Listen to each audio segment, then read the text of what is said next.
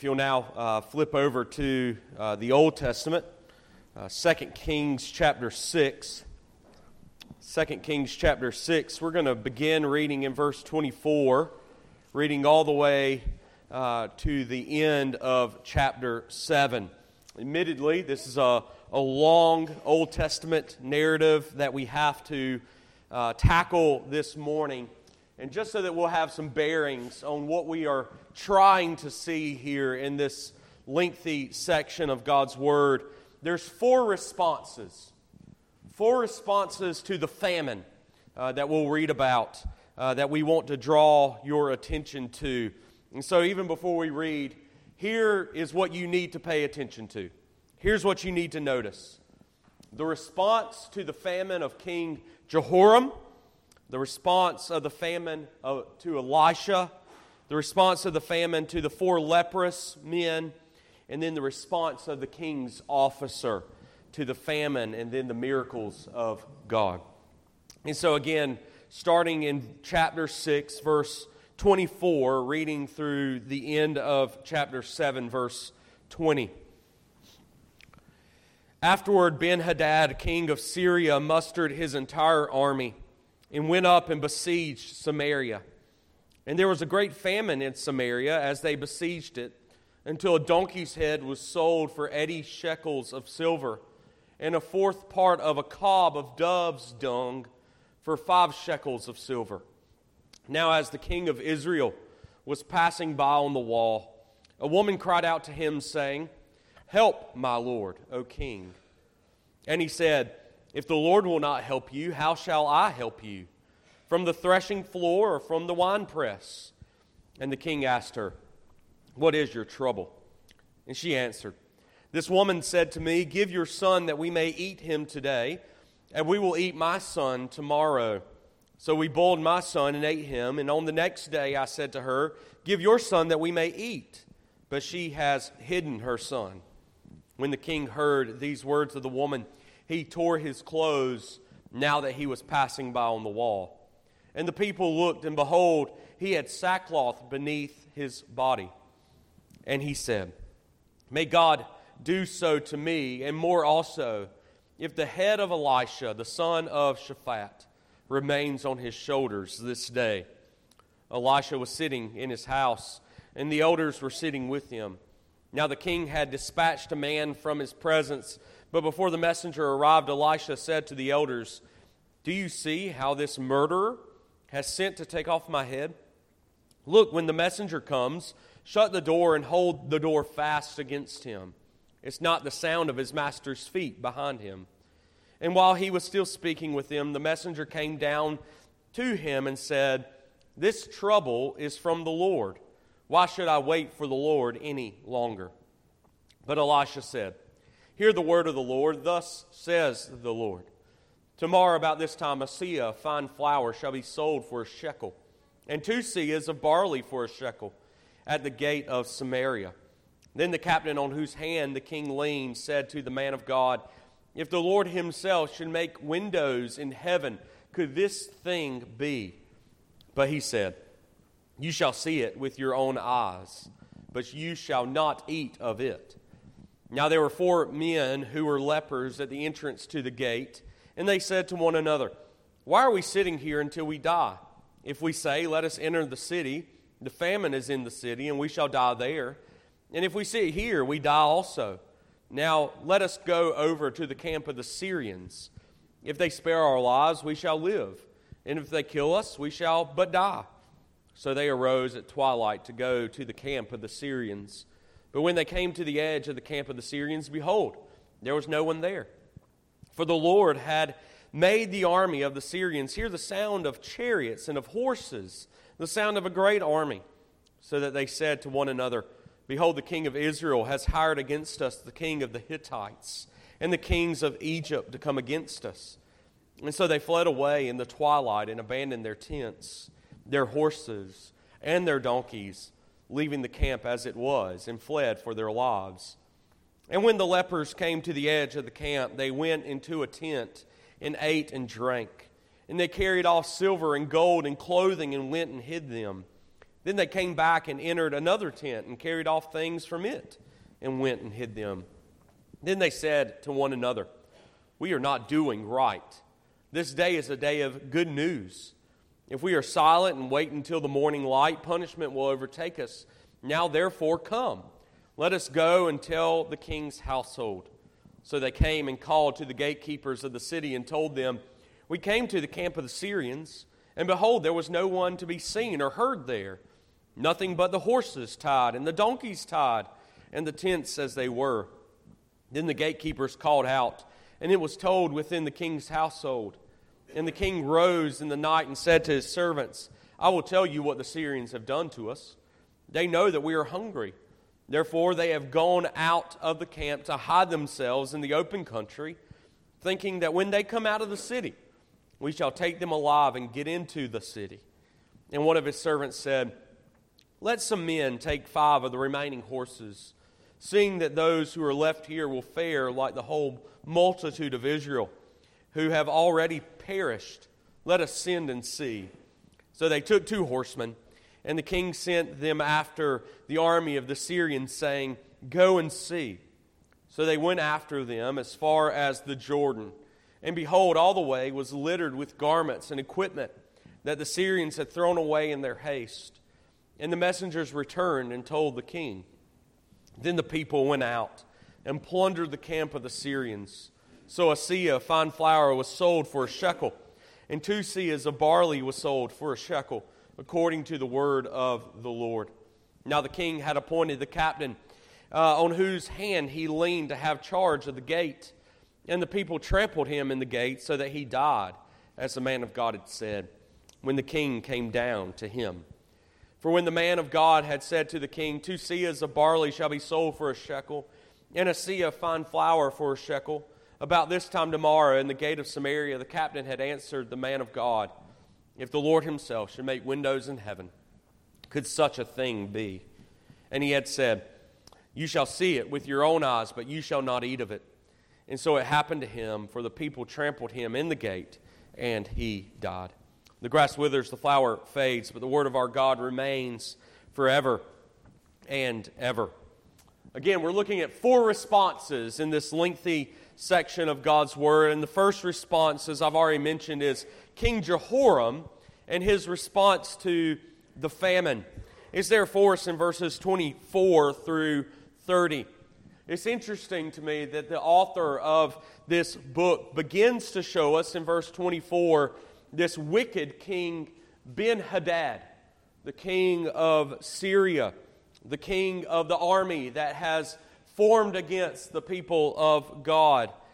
And it's at this point that we should remember something of the story that Ben Hadad ought to know to not mess with the Lord's people. He should know something of the, the mightiness of Israel's God because it's already been shown to him through Naaman a few chapters before that the God of Israel can heal, can even take away leprosy from a man if he would just simply be obedient. He even would see his uh, grand servant, his number one man in all the kingdom of Syria, actually come to a saving knowledge of God, saying that he might sit in the temples of these idols, but that he would only worship and he would only sacrifice to the real God, the true God of Israel, the God of Elisha. And even more, Ben Hadad would have heard the stories, if not already even there, how his army had been blinded as Elisha prayed, even in the beginning of chapter 6, that as Elisha prayed, the, the Syrian army was blinded. They were guided there into the very heart of the kingdom of Israel, into Samaria itself. Elisha prayed that they would be not blind any longer, and they look about and they see Israel's army. They see uh, that, their, that their lives have been put into the hands of their enemies, and they would even hear King Jehoram, the king of Israel, ask Elisha, the prophet of God, Should we kill him? And Elisha, you remember last week, responds, No prepare a feast before them, and then send them back to Syria so that they might know the goodness of God. And so you would think that Ben Hadad would, at this moment, begin to think maybe, just maybe, I should not mess with, I should not raise my hand against the people of God because they have the Lord, this supernatural God, this majestic and mighty God on their side. But in his ignorance, he continues to try to capture the city. But it's not Ben Hadad who the author wants us to pay attention to. It's not Ben Hadad's wickedness that he, he even wants us to pay attention to. He wants us to see the wickedness, the sinfulness of King Jehoram. He, he compares King Ben Hadad, the, the king of the enemy armies, with King Jehoram, the king of Israel, the one who is supposed to pursue God and pursue the things of God, who is supposed to protect the people of God. And, and what we understand here is that in his sinfulness, Ben Hadad is guilty, yet he is an unbeliever. He is not a part of the people of God. But here is King Jehoram. Here's King Jehoram, who is supposed to be a part of the people of God. He is supposed to know the laws of God. He is supposed to know the power of God, the majesty of God, the goodness of God. And yet, he is still very much a wicked man. He has fallen into the same sins of idolatry as his mother and father and his grandfather and his grandmother. We know something of his genealogy throughout the scriptures. And because of King Jehoram's wickedness, God has sent famine to the land of Israel. And that shouldn't catch us by surprise. Actually, a, a good, faithful Bible reader, especially in the Old Testament, would know that this is often how God operates in the Old Testament.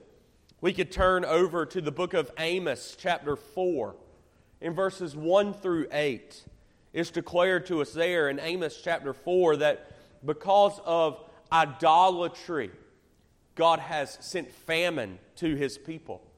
He has sent destruction to his people. He has carried out his judgment against his people.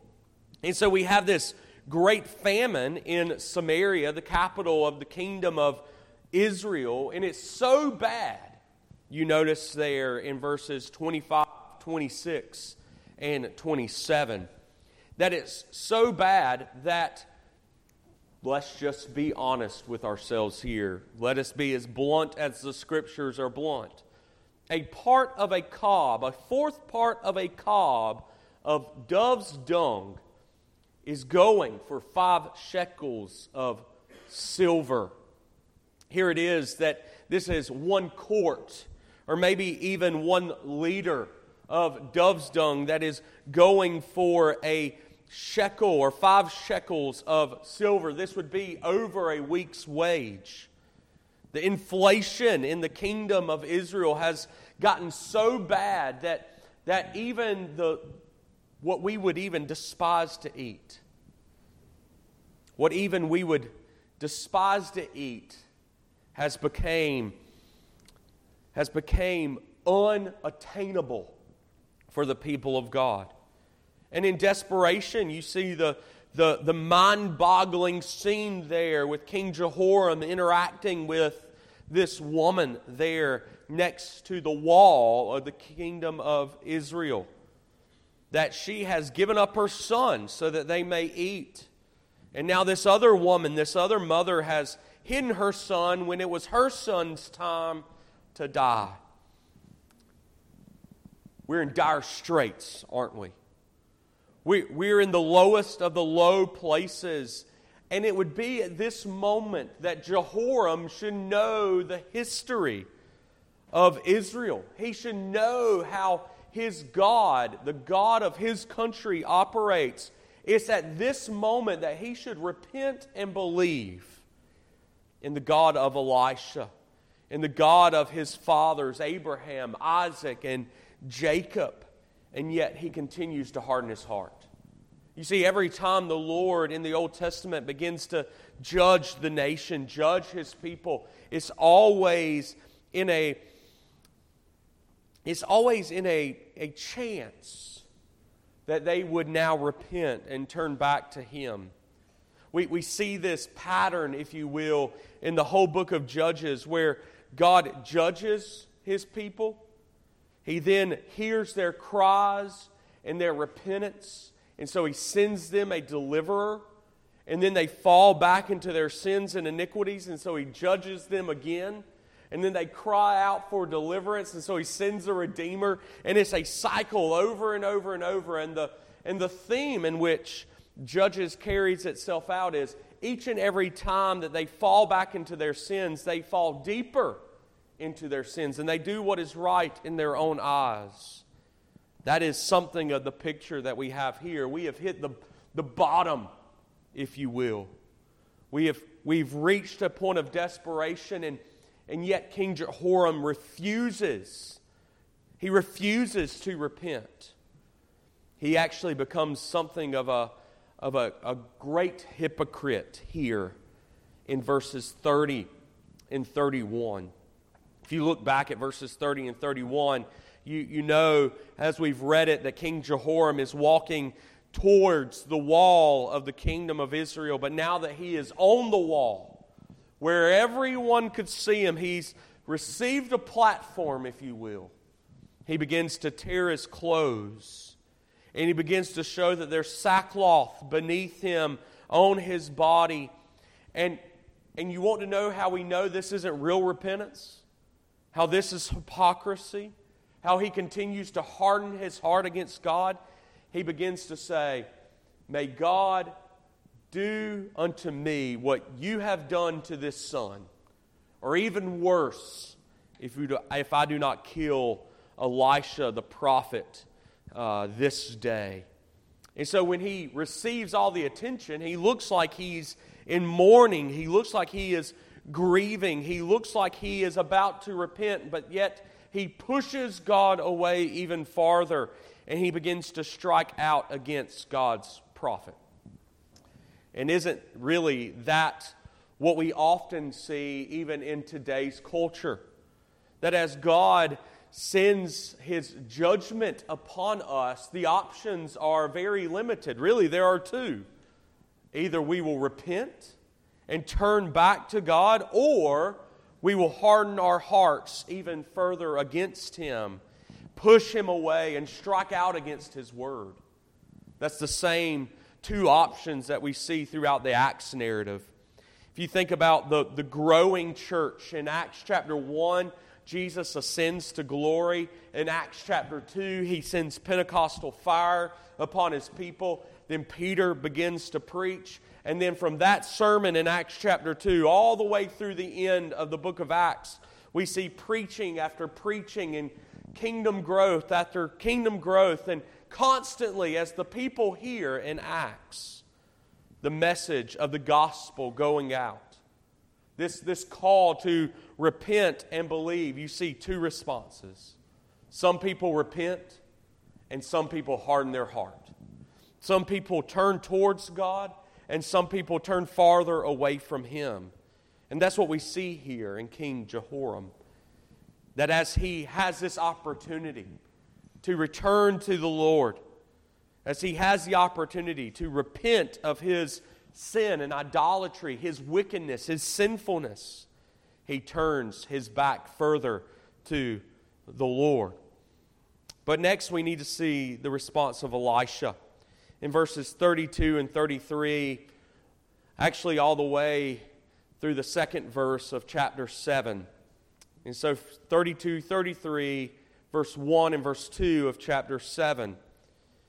As we see the hypocrisy of Jehoram, we see the restfulness of Elisha. We see the restfulness of Elisha.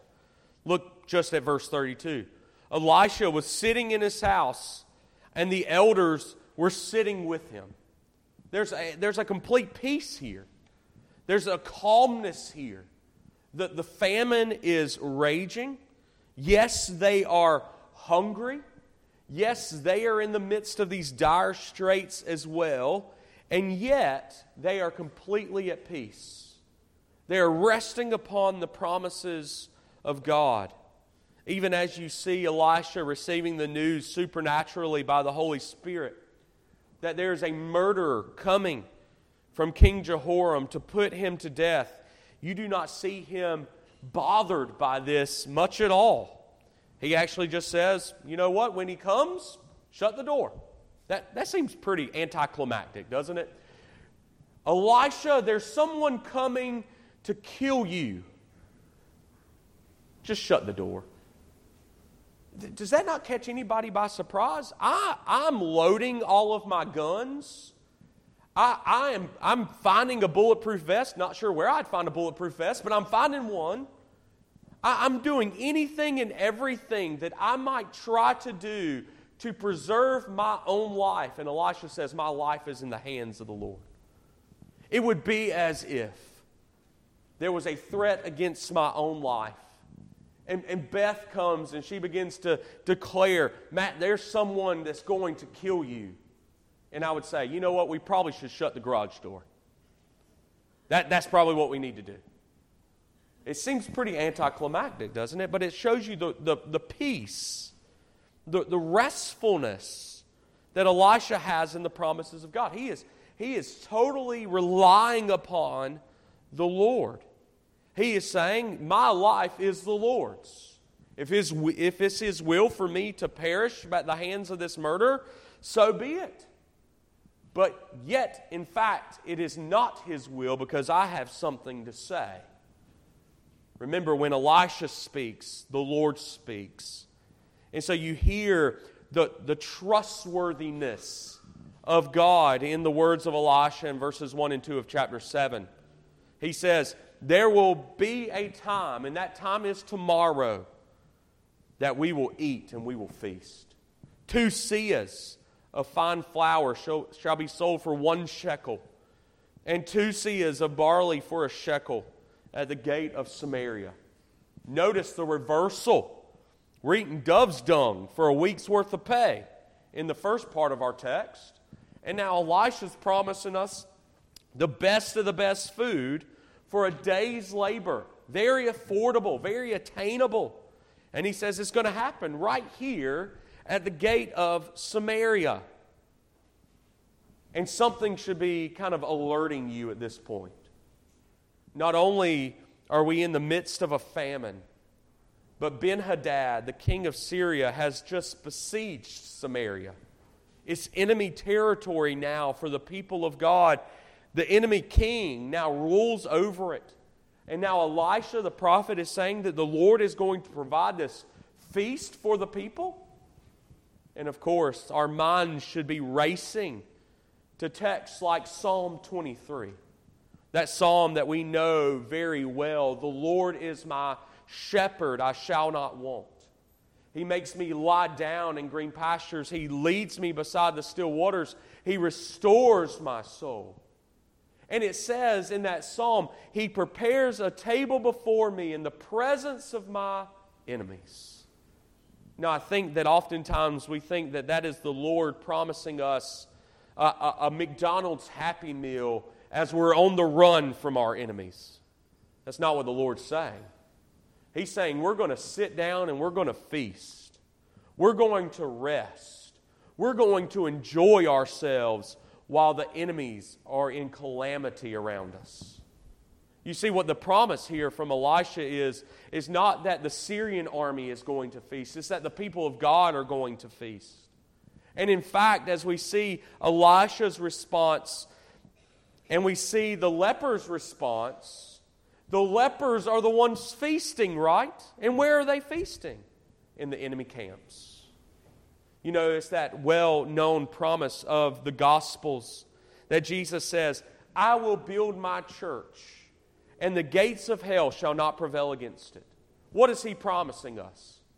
He's saying, I'm going to build my church. I'm going to preserve my people.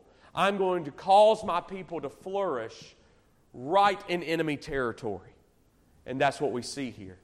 The four lepers, as they respond to the famine, they pretty much say, uh, you know what, we're going to die. If, if we're lepers on the outskirts of the city, we're going to die. If we go into the city of Samaria, there's no food there. We're going to die. So, guess what? We're just going to sh- shoot our shot, we might say. We're going to go right into the Syrian army. We're going to go right into their camps. If they kill us, we're dead men anyway. But maybe, just maybe, they'll feed us. And they go. They go to these Syrian encampments. And you notice how, how the author writes. It says, So they go into the city in verse 8 of chapter 7. And when these lepers came to the edge of the camp, they went into a tent and they ate and drank, and they carried off silver and gold and clothing, and they went and hid them. Then they came back and entered another tent, and they carried off things from it and went and hid them. And then they said to one another, We are not doing right. This is a day of good news. If we are silent and wait until the morning light, punishment will overtake us. Now, therefore, come. Let us go and tell the king's household. Notice what is happening here in the response of the four lepers. They go into the Syrian camp. To their surprise, behold, it says, there's no one here. And so they begin to feast. They begin to take possessions. They begin to understand that there is something supernatural going on here. The Syrian army is supposed to be here, they're not here. They've left everything. They've left their horses. They've left their donkeys. They've left all of their treasures. They've left the tents exactly how they were. It's a ghost town, it seems to be saying. And so they begin to realize that there is something majestic happening right here. And they begin to eat and they begin to drink and they begin to take the possessions, the treasures for themselves, and they go and they hide them. And isn't this the message of Jesus in the Gospel of Matthew, chapter 13? It says, Again, the kingdom of heaven is like a treasure hidden in a field, which when a man finds it, he hides it. And for the joy over it, he goes and sells all that he has to go and buy that field. You see what the message is here. Is that this, that this treasure, this feasting for the people of God is so good, is so right, is so supernatural that the Lord has given to his people fine wines, great food, rest, and peace that we have to go tell someone about it. We have to go tell someone about it. Understand what it means here is they're not hiding them out of selfishness. They're hiding it so that they might give it to others. It's that idea that the Word of God can be hidden in our hearts so that we might not sin against God and so that we might know the Word of God so that we might preach it in season and out of season. It's not a selfish hiding, it's a hiding away, it's a stowing away so that others might see and others might enjoy and others might experience what we are experiencing. And that is exactly the Christian life for the people of God. That even in enemy territory, we have a good news of great joy for all people. That because our Lord, through Jesus Christ, has given us the riches beyond all comparison has prepared a table before us in the presence of our enemies. You should come and you should eat and you should know this treasure too. You should enjoy what I am enjoying. You need to come and see what the Lord has done. And very briefly, as we see the response of the king's officer, don't you see that as the lepers come to come to the kingdom, the very house of King Jehoram in verses 12 through 20, they're telling them of this great thing in which the Lord has done. He has given to us the Syrian camps. He has given to us the food and the riches of the kingdom of Syria. The land that seemed to be feasting is now in mourning, and now us who were in mourning, now we are feasting. It's a reversal, don't you see?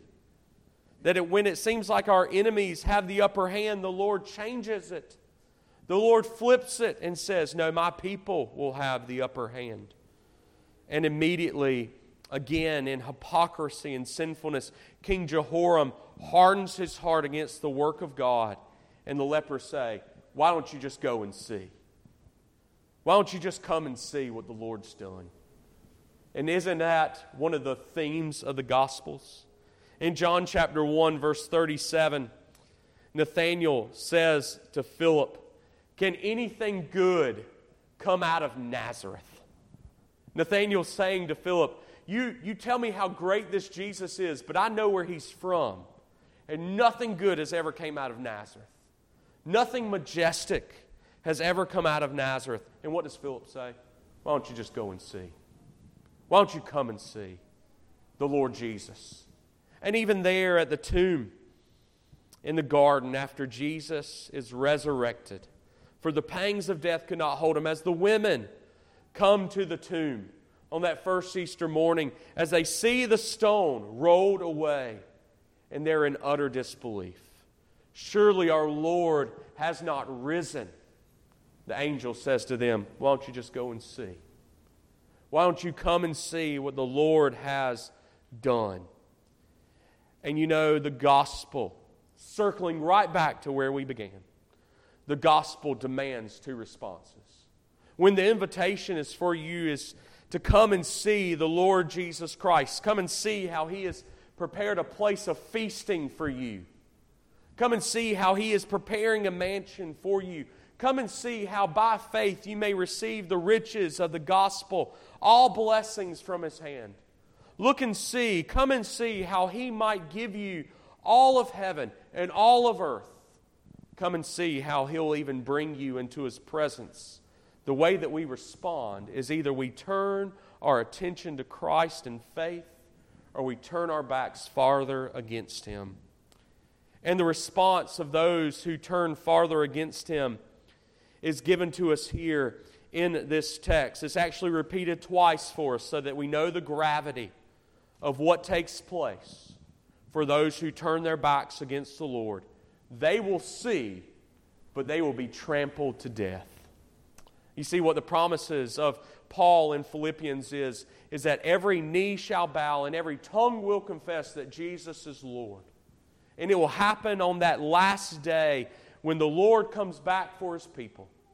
And on that day, will there be feasting for you, or will you be trampled underfoot by God and his judgment? Will you know the destruction of the Lord, or will you know the feasting of the Lord? Beloved, I hope you will know the feasting, the feasting that is spoken so beautifully about in Isaiah chapter 55. It says, Everyone who thirsts, come to the waters. Even if you have no money, come buy and eat. Yes, come, buy wine and milk without money and without price. Why do you spend your money for what is not bread, and your wages for what will not satisfy? Listen carefully to me, and eat what is good. Let your soul delight itself in abundance. Incline your ear. Come to me. Hear, and your soul shall live, and I will make an everlasting covenant with you, the sure mercies of the God of David. You know, that is the invitation for us. Come and see. Come and see what the Lord has done. Come and feast with Him. Come and know His salvation.